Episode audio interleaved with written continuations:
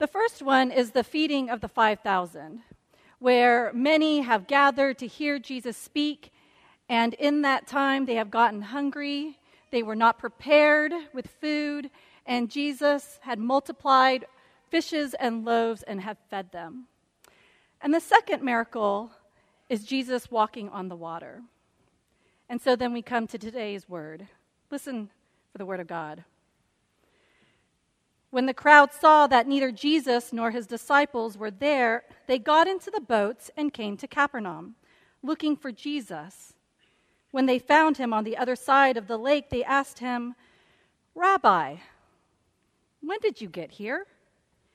And Jesus replied, I assure you that you are looking for me not because you saw miracle signs, but because you ate all the food you wanted. Don't work for the food that doesn't last, but for the food that endures for eternal life, which the human one will give you. God the Father has confirmed him as his agent to give life. And they asked, What must we do in order to accomplish what God requires? And Jesus replied, This is what God requires that you believe in him whom God sent. They asked, What miraculous signs will you do that we can see and believe you? What will you do? Our ancestors ate manna in the wilderness, just as it is written. He gave them bread from heaven to eat. And Jesus told them, I assure you, it wasn't Moses who gave the bread from heaven to you, but my Father gives you the true bread from heaven.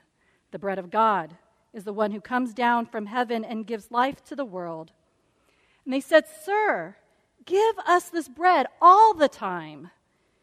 And Jesus replied, I am the bread of life.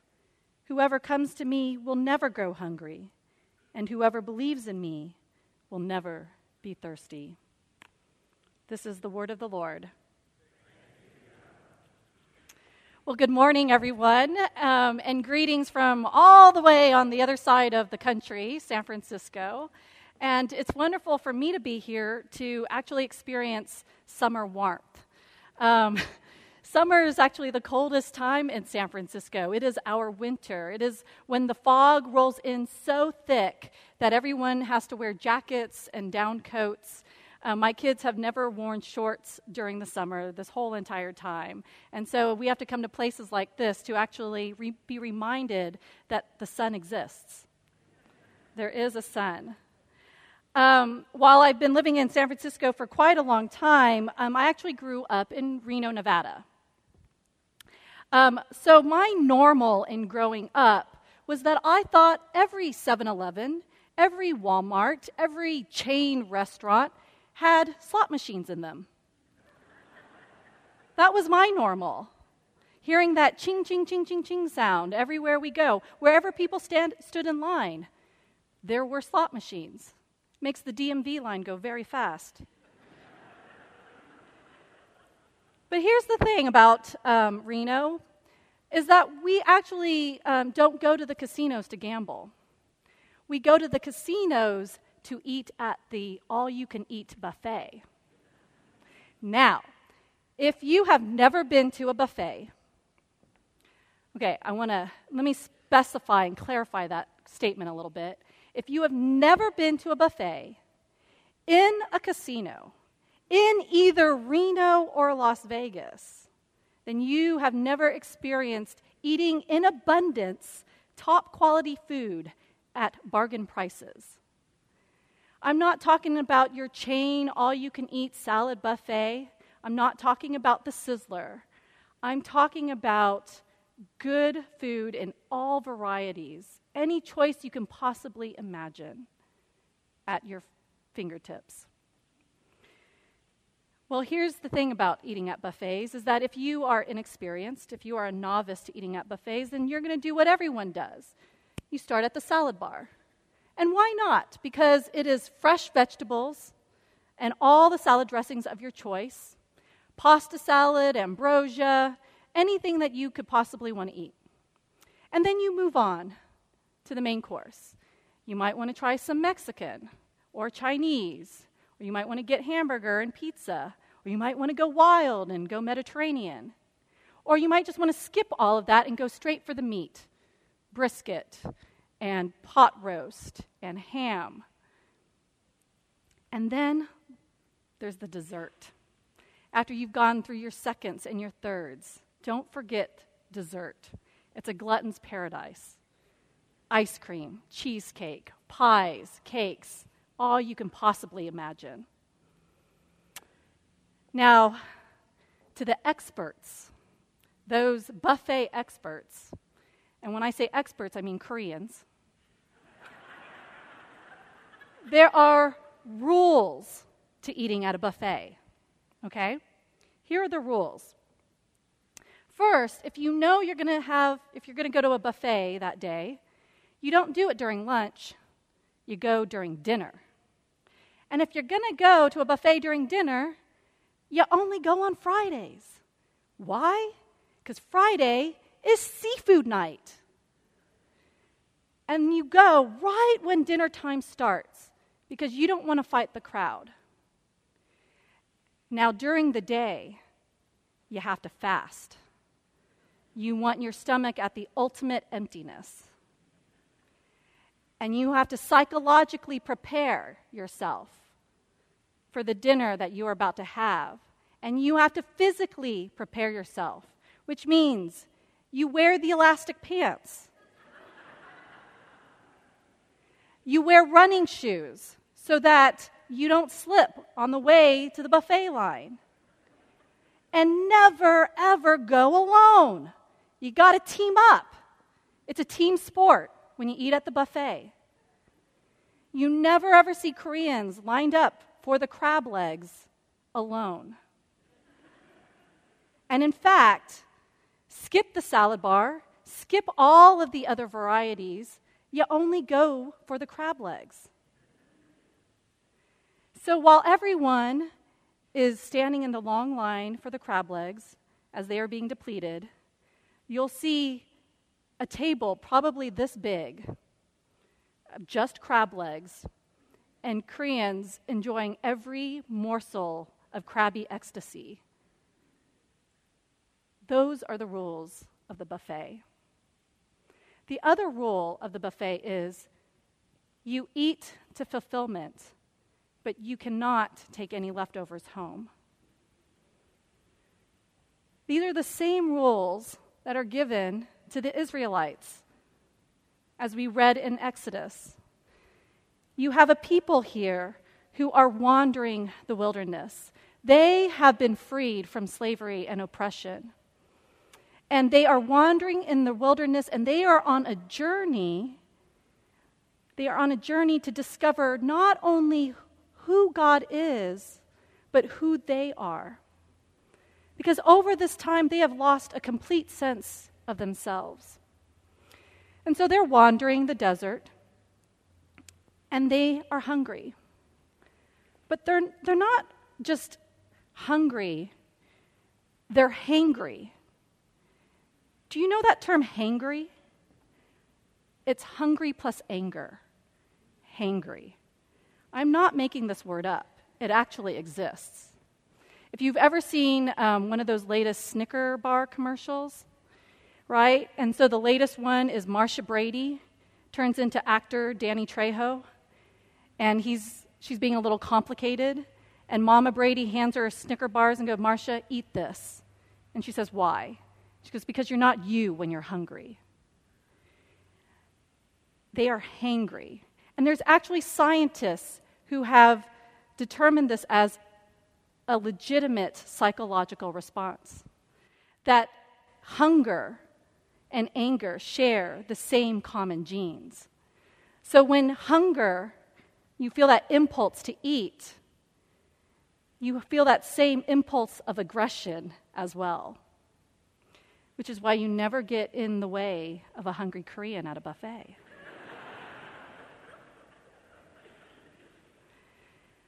But the Israelites are hangry, they are hungry. And God provides for them in the most abundant way, but it's not about feeding them, it's about testing them. And the test is will they trust that God will always provide for them? Because up until this point, they don't have that experience to rely on. That yes, God provides for them, but is God the God that will always provide for them over and over and over again? And so this is the test before them, and they fail. But it's not the failure that we have to focus on. What I'm concerned about, or what I'm interested about, is the complaint. That they're complaining to God, because it's in the complaint that really shows their faith. That they can trust God enough to complain, to cry out, to lean upon, and that God will again and again, no matter how much they complain, will constantly provide for them. When we enter into the John text, we see another different type of crowd that's hangry. And not just physically hangry, they are spiritually hangry because they've just been fed. They've just been fed in abundance of bread and of fish. But even after they've been fulfilled, they follow Jesus. No, no, they don't follow Jesus, they pursue Jesus. So much so that Jesus has to run away, get in a boat, and cross to the other side of the lake, only to find the same hangry crowd waiting to catch him. And they want to know. They want to know where can we get more of this bread? Where can we get more so that we are satisfied and fulfilled? And so, what does Jesus say? Jesus says, I am the bread of life. I am the bread of life. In Korea, uh, bread does, didn't exist. Um, it exists now, but it didn't exist um, kind of in its original culture. Um, what was bread for Korea was rice. Rice. Um, and rice actually is the symbol for life in Korea. So when you're eating rice, you're, you're, you're, eating, you're eating life. Um, so when you say um, pop, pop means rice in Korean, um, there's a bunch of food on the table. If there isn't a bowl of rice, there might as well not be food on the table. And the way you eat Korean food is you always start with the rice and then you pick at the other foods. The rice is the base. Rice also means the meal in itself. So if I invite you over to my house and I say, Do you want to come over for a meal? I'm literally saying, Do you want to come over for some rice? Rice means life. Much like the wandering of the Israelites, um, the immigrant life is quite difficult. My parents uh, came from Korea in the early 70s. And, um, and I remember when they had come here, there wasn't abundance of Asian cuisine or, or even rice, as a matter of fact. There's um, a story that um, one of my dad's friends told where um, he didn't, when he first came to the United States, he didn't know what to eat. All he had heard about were hamburgers. So for breakfast, lunch, and dinner, he ate hamburgers. And then one day, he was taken um, with a friend to a salad bar, and he sees this white substance, and he thinks he is seeing a mirage. Is that rice? I haven't had rice in so long. And he spoons moundfuls of this white substance on his plate and he digs in to the mushy taste of cottage cheese.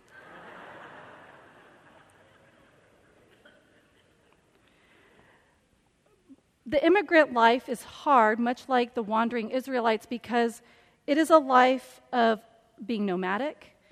You are searching for a home, you are searching for a sense of belonging, you are searching for a better life. And there's no place to root yourself except for the food. It's around mealtime. It's around gathering around the meals, around the rice, around the life that you are reminded of who you are. Because immigrant life is hard.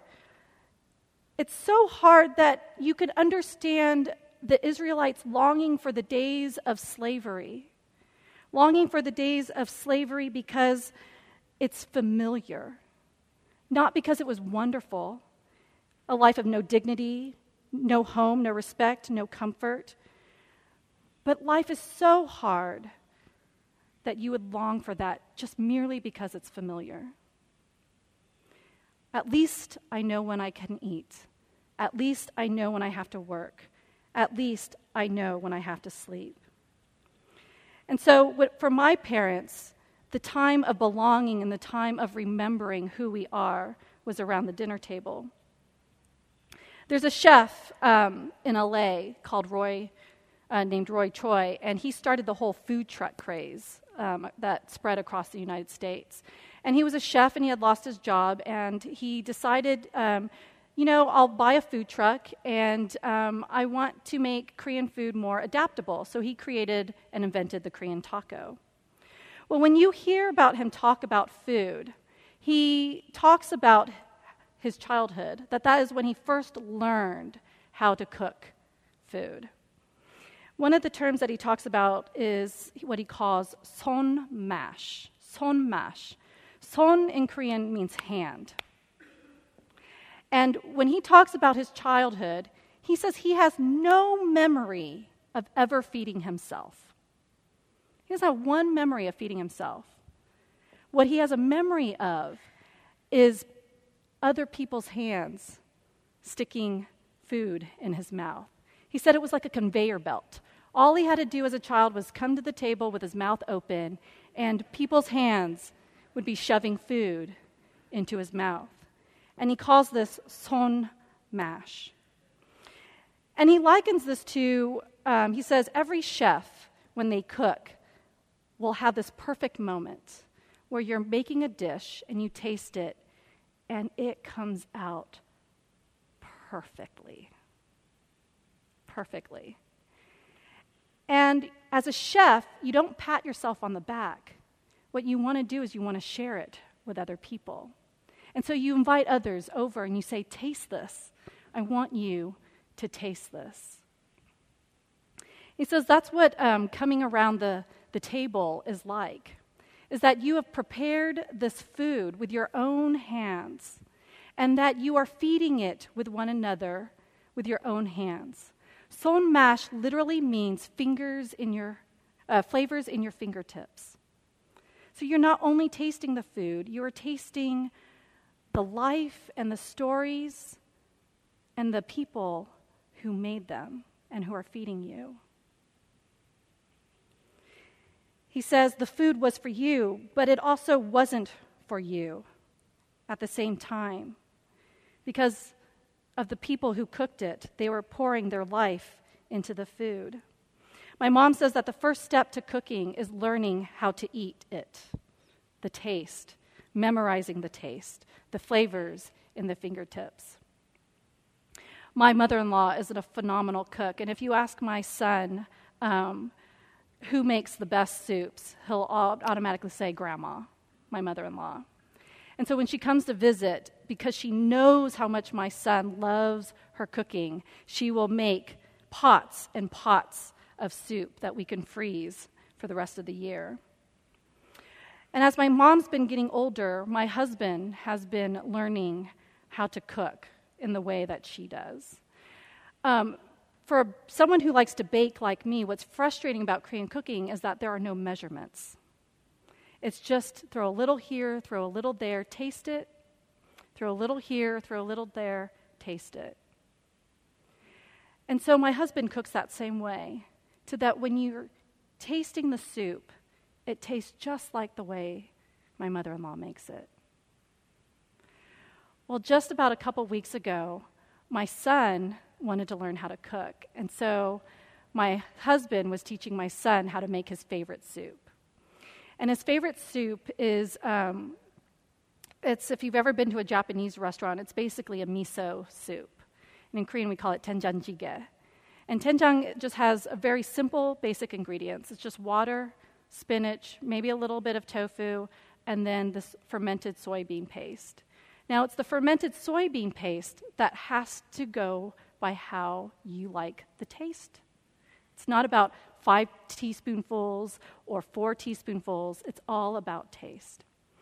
So here's my son, and he's boiling the water and he's chopping the vegetables and he's putting it in. And then it came time to put in the soybean paste. And he asked my dad, or he asked his dad, How much do I put in? And my husband said, I don't know. You tell me. So he put a spoonful in and he mixed it and he tasted it. And he put another spoonful in and he mixed it and he tasted it until he felt that it tasted just like grandma makes it. And then we had dinner that night, and he was so proud of himself. And it tasted just like grandma makes it. Well, I've been gone this whole week traveling. And my husband texts me a picture. And it's my son and his sister um, and then his, um, his 10 uh, year old and, and 7 year old cousin. And they're all around the dinner table and they're eating soup. And my son made him that soup. Son mash. My son remembers the taste. And because he remembers the taste, he's able to feed others. So when you come to this table, and we break bread and we say, Eat. Do this in remembrance of me. I want you to think for a minute. What are you to remember? Ask yourself when I come to this table and I'm asked to eat this bread and remember, do you know what you're supposed to remember? And it's okay if you don't have the answer to that. It just means you need to eat more. You got to memorize the taste before you can feed others. So come, taste the fin- flavors of the fingertips of Jesus Christ. Feed, learn to feed one another with your hands. Share your life and your stories with one another so that we aren't hungry anymore. If you go back to the feeding of the 5,000, the last time I had preached on that story was at um, the Presbyterian Youth Triennium with 5,000 kids on a hillside. The most amazing part of that story is that do you remember who brought the fishes and the loaves? It was a young kid. It was a young kid. It started with a young kid, one kid. It starts with you eating around the table, memorizing the taste, feeding one another. That's what we are to remember. That's the bread of life. And so take, eat. Remember this Jesus is the bread of life. Amen.